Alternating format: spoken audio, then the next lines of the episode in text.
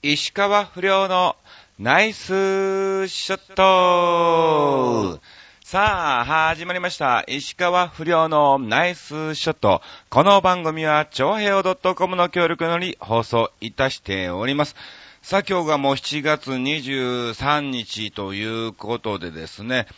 また7月9日の更新から2週間、私石川不良横山あっちが何をしてたかっていうのをですね、ずらっと、お話をさせていただきたいと思いますが、いやもう夏やね、もうなんか梅雨明けたのかみたいな感じで、本当にセミなんかもいつの間にかもう泣き出し始めまして、学生の皆さんはね、もう夏休み突入ということで、僕は年中夏休みみたいな、そんなことないですけどね。お話をさせていただきたいと思います。もう本当に暑くなりましたけども、まずは9日から行きましょうか。本当に最近ですね、キサラで、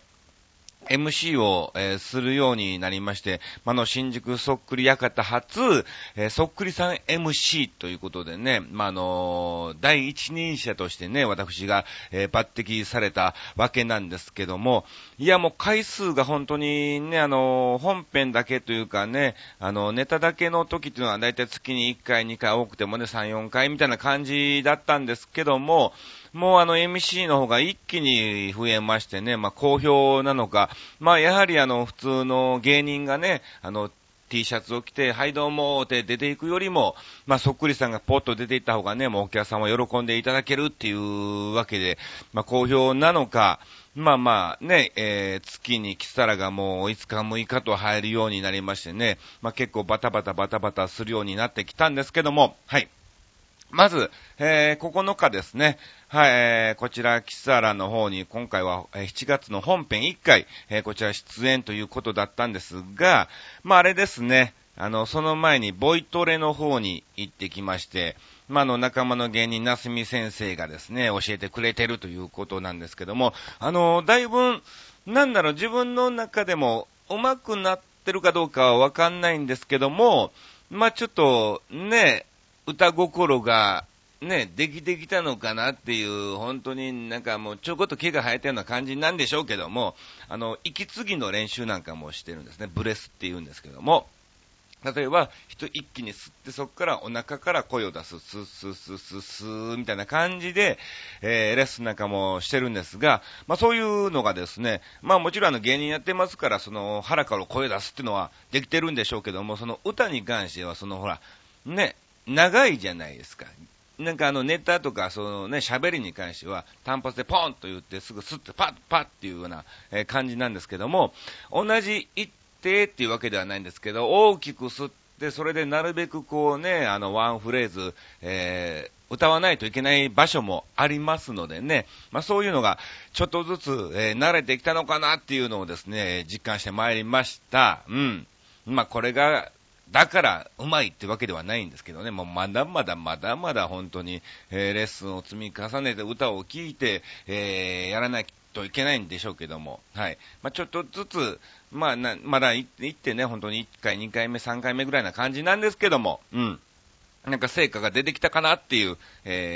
感じをしましたね。はい。そして、その後にですね、新宿そっくり館キサラの本編の方に、出演してまいりまして、本編ということでね、MC はね、別でいてるわけなんですけども、本編と MC を両方出ることによって、MC がどれだけ大変かっていうのを本当に分かりましたね。もう本当にね、息切れしちゃうぐらいな、感じですけども、楽しく過ごさせていただきました。さあ、そして、11日にはですね、どこだ、西東京の方になるんでしょうかね、福生を越えたもうちょっと向こうな、ところでですね、ガンバ小正さんっていう方からね、お仕事をいただいて一緒に行ってきたわけなんですけど、うん、行った場所がフィリピンパブっていうね、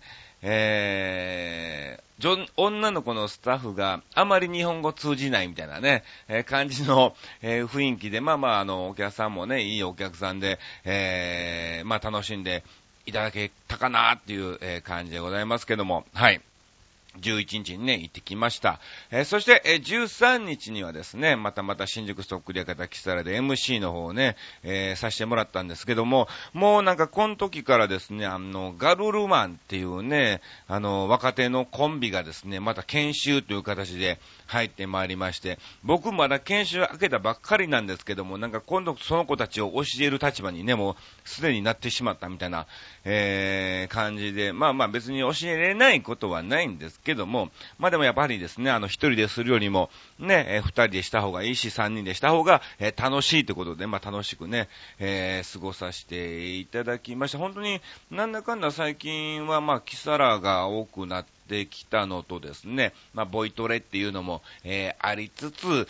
新ネタも考えないとっていう感じでございますけども、はい、13日にキサラに行ってきて、そして17日はまたボイトレですね。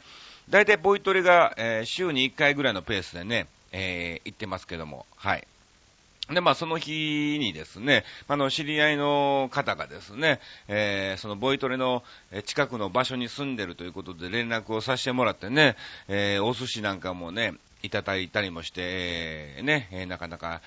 いい感じの一日でございましたけども、さあ、また本当に19日に、新宿そっくり方またキサラで MC ということでね、もうなんかね、キサラ三昧でなかなかブログの方は、更新してないんですけども、写真は撮ってますので、まああれですね、そ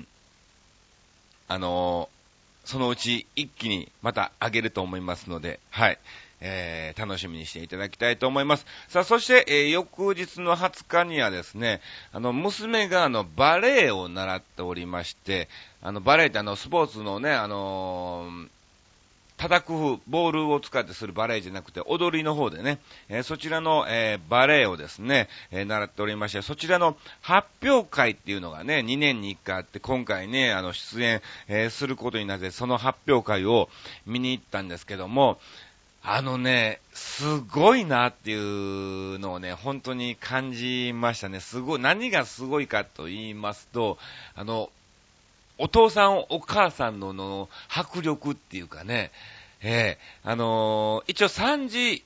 開演、2時半会場の、3時開演だったんですね。ほんで、まあ、駐車場の関係もありますから、早めにってことで、義理のお父さんお母さんとね、おじいちゃんおばあちゃんと一緒にね、車で、行ったわけなんですけども、まあ、じゃあ向こうでご飯を食べて、じゃあ並んで見に行こうかなっていう感じで、ね、まあ、神さんは子供にね、ついてる、わけなんですけども、もう12時、半ぐらいにですね、連絡がありまして、もうすでに並んでるから、早めに来て、みたいな感じで、みたいな。2時間前やでみたいな。もうそんなに、そうなのみたいな。ね。もう仕方ないですからね。とりあえずパパッとご飯を食べてもね、なるべくいい席でね、見たいわけですから。まあ、並んだわけなんですけども、もう、すごい動員数ですね、本当に。これ、よっぽどのタレントじゃないと、もうこれぐらいの人数集めれねえんじゃねえかっていうぐらいの、動員、さすが子供の力ってのはすげえなっていうのをですね、感じましたよ。で、まあそういうね、ダンス発表会の司会とかで僕もお仕事で何度か行ったことはあるんですけども、つくづくね、本当にその時はわからなかったんですが、今親となってね、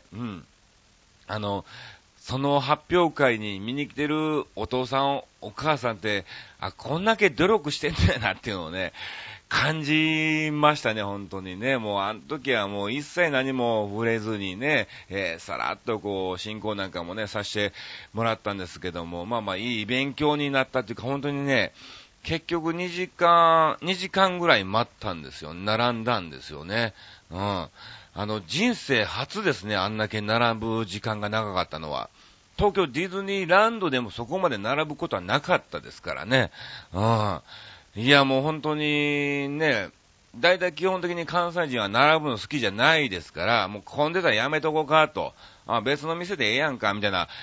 感じにもなることが多いんでね、もう本当にディズニーを並ぶことですらもう嫌だっったにもかかわらずよく2時間我慢できたなっていうね、自分がいますけども、まあ別にこれが成長したっていうので今回のテーマにしたわけではないんですけども、まあまあ、まあ娘もね、本当に、頑張ってましたんで、まあでもなんかね、やはり今の子供ってすごい舞台度胸があるなっていうのをね、感じましたね。我が子ながらっていうわけではないんですけど、まあみんなどの子も本当にちゃんとね、踊ってて、緊張してね、ガチガチになることもなく、やってましたんでね、あ、すごいなーっていうのをね、感じました。はい。そして、23日ということなんですけども、その21日にもですね、その翌日にもですね、出演予定ではなかったんですけども、また、はい、キサラの店長から連絡がありまして、急遽申し訳ありませんけども、MC ちょっとお願いしていいですかってことでスケジュール空いてたんでいいですよっていうことでね、行ってきたんですが、いやまたこれが楽しかった。メンバーが、熊と、ジョーク東郷と、あと流幸喜、川口浩平、純子、そしてキクリン、そして僕が MC ということで、まあまあほぼみんな変わらない年代っていうかね、芸歴っていうか、まあ、熊さんはね、もちろん上で、僕も上の方なんでしょうけども、もうまあ、仲間の芸人といっても過言ではない、ぐらいでね、本当にいつもならば、ね、もう一人誰か、歌丸さんとか、立川真嗣さんとかね、真根田聖子さんとか、大御所が一人いて、トリを取るっていう、形なんですが、まあまあ、若手ではないんですけども、中堅というか、若手の上メンバーが今回ね、全員だったんで、あ、誰がどう取るんだろうみたいな、感じだったんですけども、まあまあ最終的にはですね、メドレーになって、もう最後にはもう全員出演で、ゴールデン、ボンバーじゃなくて湘南の風か、もうなんかでね、もう盛り上がってね、楽しく、過ごさせていただいたということでございます。まあまあ、本当にね、このメンバーでも、ちゃんとしたショーでお客さんをね、このメンバーでもっていうわけではないんですけどもね、十分豪華なメンバーなんですが、楽しんでいただけるんだなっていうのをですね、まあ無事に終わってみんなほっとしてんじゃないかなと、思っております。そして、終わってから、熊さんがですね、飯食いに行こうやーっていうことでね、誘っていただきまして、流幸喜と川口浩平と、僕とジョークととね、熊さんで、ちょっとね、ご飯をね、お好み焼きを、はい、新宿の方でね、食べて、まあ、いろんなね、情報交換とかいろんな話をして、まあ、楽しくね、過ごさせていただきました。で、まあ、帰る時にも熊さんがですね、パパッと行って、もうお会計を全部ね、もう払って、わあ、すげえなと。いやいや、もうごちそうさまでした。ということで、まあまあ、先輩ですからね、本当に、感謝しますけども。ありがとうございます。まあ、そんな感じで、もうたまにもやっぱこういうことをね、しないといけないなっていうのをね、みんなね、そういう話をしてましたけど、はい、楽しく過ごさせていただきました。さあ、ということで、まあ、今回、成長したっていうテーマにさせてもらったんですけども、成長っていう成長ではないんですが、まあ、今、ボイトレに行き出して、1、2、3回目か、3回目なんですね。だからといってそれが歌にすぐに繋がってるわけではないんですけども、やはりなんだろう、ブレスを練習しだしてから喋る分にしてもなんかだいぶ楽になってきたのかなという感じをしたんですよ。だからまあ今回ね、テーマを成長したかなって、だからね、あれなんですけども。まあ、新宿そくりやがたでキサラで MC を最初6月からさせてもらってて、本当に本編前に、さあ皆様大変長くお待たせいたしましたということで会場を練り歩くんですよ。で、まあ、お客様のテンションチェックということで、まあ、自分ももうマックスなテンションでですね、叫んで、ほんでもう会場を走り回って、で、それを2、3回繰り返して、いつショータイムっていうスタートなんですけども、もういつショータイムで楽屋に帰ってきた途端にですね、もうこんなんもうぜいぜい言うてたんですね。いやもうこの後もうすぐ喋れねえみたいなね、感じの雰囲気だったんですけども、そのまあボイトレで、ブレスっていう息継ぎの練習をしだしてからですね、まあなんかね、そこまでしんどいっちゃしんどいんですけども、なんかそこまでですね、すぐに喋れないっていうわけでもなく、何かあってもとっさにすぐできるっていうぐらいの、レベルまでね、できましたんで、本当に結果まだ3日しか行ってないんですけども、あ、これちょっとでも、ボイトレ行った成果が出れるのかなっていうのを感じましたんで、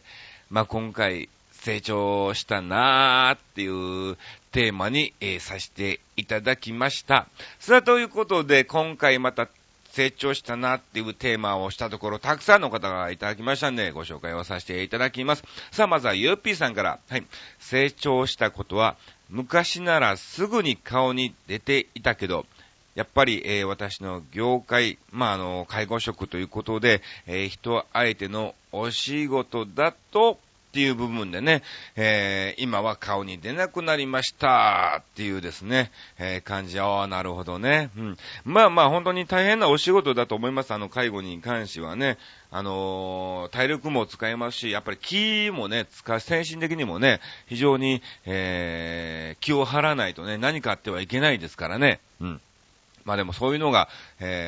顔に出なく、ああ、なるほど、いいじゃないですか。少々今日はちょっとしんどくて常に無理をしてても、笑顔今ちょっと病み上がりで体調がいまいちかなということで、昨日まで熱を出して寝込んでました。大丈夫ですか？うん。ちょうどなんか今この時期がね、流行ってますからね、食欲もあまりなくお茶とアイスクリーム食べてました。うん。なんでもいいんです。食べてください。ちょっと痩せたかな、ダイエットになっていいけど、いやいや、そういう痩せ方は良くないです。暑い時期なので、あっちさんも体調には気をつけてね、早めに寝ます。おやすみなさいということで、いただきました。ありがとうございます。うん。そうですね、本当に水分補給なんかも常に僕は意識してね、塩分なんかもね、取るようにしてますんでね、本当に体が資本ですから、はい、ありがとうございます。さあ、続きまして、ラジオ収録しますについたコメント、みなこさんからいただきました。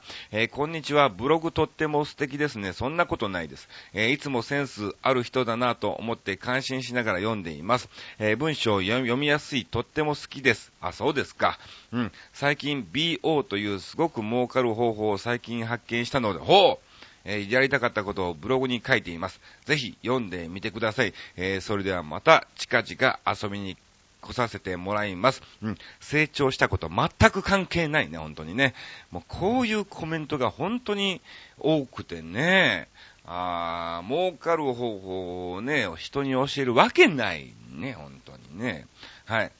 孝太郎さんからいただきました。ありがとうございます。こんにちは。はじめまして、石川不良さん。ブログ拝見しました。また遊びに来ます。うん、これだけですか。これも成長全く関係ないんですけどね。まあまあ、こういうコメントもね、たくさんいただいてますけども、はい。まとめて、返すように、しておりますので、はい。皆さんね、楽しみにしていただきたいと思いますけど、さあ、続きまして、もう一方、新しい方からいただきました。ありがとうございます。ラジオネーム、カラフルさんからいただきました。ありがとうございます。時々聞いています。そうですか。これは恋愛に限ってだけ言えることですが、いつも一人で暴走したり、思い込んで壊してきたものがたくさんありましたが、最近は相手の立場になって考えられるようになりました。うん。当たり前のことができないのが恋愛ですよね。そうだよな。うん。けど、そのあたりが、当たり前ができるようになったことが成長です。不良さん、これからも頑張ってくださいということでいただきました。ありがとうございます。うん。なんか恋愛っていうのはね、本当にね、僕がなんか恋愛を語るタイプではないんですけど、うん。まあまあ本当に、なんでしょうかね、ちょっとね、自分がおかしくなっちゃう。本当に、自分を壊してでも相手を好きになっちゃうっていうのもね、恋愛でよくそういうのはね、学生さんがね、うん、よくありますけども、やはりもうこの年になるとね、うん、そこまで、これが、ね、冷めたっていうわけではなく、まあそれも一つの、恋愛なのかなと思いますけども、うん。まあなんかね、相手を、思いやれるようになったっていうかね、だから、優しさと思いやりって僕は別物だと思うんですね。はい。男って基本的に、女性に対してやっぱり優しくするのでね、好かれたいって思いますから、どの女性に対しても、優しくするんですけども、その優しさっていうのは別にね、うん、悪いことではないんですけども、はい。その女性を本当に好きかっていうわけでない可能性は存分にありますから、ぜひ女性の皆さんは、優しさと思いやりっていうのをですね、ちゃんと見抜いてですね、いい男性を見つけていただきたいと思います。はい。だから優しい男性よりも、思いやりのある男性をぜひ選んでね、いただいてですね、幸せになっていただきたいと思います。まあ、これは本当に、これは恋愛は関係ないんですね。僕の師匠にも言われたんですけども、うん、思いやりのある芸人になれと、うん、人のことを思いやれないやつは、人を笑かすことはできないっていうね、いや、すごくなんかいい感じになりましたけどね。これもまた師匠の名言で、僕の名言ではないんですが、はい、今後ちょっと僕の名言の一つに付け加えさせていただきたいなと思いますけども、はい、まあまあそういう風にね、習いましたんで、はい、ぜひ皆さんにも、うん、いいと思ったことはね、お伝えしていきたいと思います。はい、カラフルさんどうもありがとうございました。さあ、続きましては、ヒデさんからいただきました。ありがとうございます。最近ヒデさんもいろんなところでも活躍してましてね、イラストレーターの方なんですけども、いろんな賞をね、捉えてて、なんか僕よりも人気者になってんじゃねえかなと思いますけども、はい。行きましょう。はい。不良くん、おはようございます。どうもおはようございます。成長したことといえば、最近ちょっと、白髪が増えてきました。それ成長というか、大人になったというか、単なる老化ですね。そうですね。はい。ただ老化です。もう僕もほんと増えてきてね、もうね。この年になると、成長よりは、衰えを実感することの方が圧倒的に多いです。ほんとだよな、もうな。もうなんかね、いやね、もうヒデさんね、もう似たような歳ですからね、もうなんていうか、もう疲れが取れないとかね、もうね、今までだったらね、寝なくても次の日頑張れたのにも、寝ないとちょっとね、次の日がもうどうしてももうね、おえーって吐き気がするとかね、そういうのもあったりもしますけども、うん。さあ、行きましょう。次行きましょう。はい、圧倒的に多いです。でも、人に対して腹を立てることがほとんどなくなりました。おう。たとえどんな理不尽なことを言われたとしても、相手のことを少しでも理解しようとするようになったのは、心の成長かなと思っています。うん。その成果もあって、人付き合いというか人間関係がとても楽になりました。人に対する思いやりの心は相手のためじゃなく、結局自分のためにもなるんですよね、と。そう。ヒデさんも出てきました、これね。思いやりの言葉。ね。そうなんですよね。うん。いいと思いますね。まあまあ本当に体に関してはね、ちょっとね、衰えを感じますけども、その人間的な部分に関してはですね、まあ別に怒っても仕方ないですからね、怒ってじゃあそれが解決するっていうことはほとんどないですから、うん。まあまあね、怒らずにいろんな解決方法をぜひですね、今後見つけていただきたいと思います。ヒデさんどうもありがとうございました。はい。ヒデさん売れたら僕も引っ張ってください。よろしくお願いします。うん。さあ、続きまして、お待たせいたしました。さあ、今回の、ラジオが無事にですね、遅れることなく収録できたのも、この方のおかげでございます。レギュラー、坪井さんでございます。ありがとうございます。ね、またね、そろそろ収録じゃないですかっていうメールをね、本当にリスナーの皆さんからね、いただいてね、あ、そうやと、そうしなあかんわっていうのをね、ちょうどほら、今回20、21で、まあ、今回22に収録をさせてもらってるんですけども、21がね、祭日だったから、なんか日曜日っていう感覚があって、23にすりゃいいかなっていう感じだったんですけども、あ、ダメだ、月曜日だということでですね、まあ一応頭の中ではやらないとっていうのをですね、どっかでは考えてるんですが、ふと瞬間にポッと忘れて、そのままね、出かけちゃったりもしますから、そうするともう帰ってくるのがね、夜中とかなっちゃうともう間に合わなくなっちゃいますからね、レギュラーつぼしさんありがとうございました。はい、年齢10万49歳、はい、職業デーモン小暮閣下の弟子、うん、あ、そうなんや成長したなぁと思ったこと。はい。兄さんおはようございます。やりますやん。成長したなぁと思ったこと。私にもあります。いや、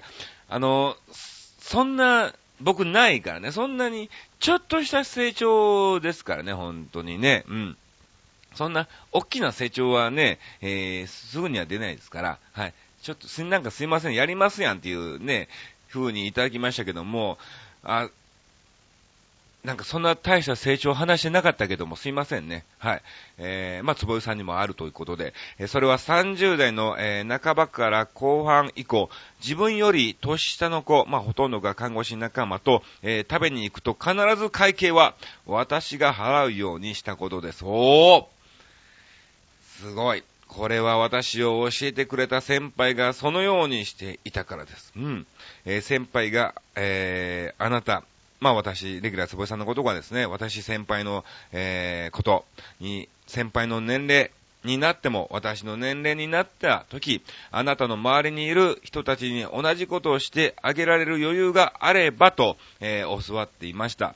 またそのような時は必ず来るとも教わりました。うん。ご飯を食べてお金を払うだけではなく、そこには当然会話もありました。うん。内容は、スタッフの悪口、単なる愚痴、給料とか待遇等々、勤務がきついだけでなく、プライベートな話もありました。うん。私は最年長ですから、資金提供だけではなく、耳も貸しました。私を教えてくれた先輩に従ったまでです。約10年ぐらい、そんなことをしながら、看護師を続けていました。成長しましたね。私がおごった人たちの中から一人が地元に帰り、後輩におごっているという話を聞いたとき、レギュラー坪井少しは成長したなぁと、ちゃんと受け継がれていったんですね。うん。人数は少ないけど内容の濃い付き合いをしてもらい始めたのは、私が大病を患ってからです。彼女たちは私のために涙を流し、陰で相談をし合い、私のためだけに仙台や山口から上京してくれたのです。うん。いいじゃないですか。同僚として働いている時は見返りを期待したわけではなく、先輩の教えに従った、など、そんなことを、してくれることは、涙ものですわ。これ、そうですね。彼女たちにこの投稿をすることは内緒にしています。推定年齢がバレると困るからではなく、後でツッコミが厳しいからです。今回はこんな感じです。では、兄さんの成長した話も楽しみにしています。See you Thursday night ということで、次回の、火曜日、さあ、火曜日の夜ってことね。うん。ありがとうございます。いやいや、でも本当にいい話ですね。うん。まあ、僕も本当に、同じようなことを先輩とか、師匠なんかにもね、教わってきて、もうまだまだなかなか本当に自分がね、そこまで、できる余裕ってのがね、本当にないのがもう情けなく、思いますけども。まあ少人数ならば大丈夫かなっていうね、まあ場所なんかにも、よりますけども、まあね、またどっかで結果を、出してできるようになってからですね、それは必ずやっていきたいなと、思いますので、後輩の皆さん、はい、僕が売れた時にはどんどんたかっていただきたいと思います。うん。まあそうですね。本当にこういうのがね、受け継がれて、だからまあ結局本当にその時の人間関係の出会いによってその人の、人生も、変わってくるんだなっていうのを、思ってますし、まあな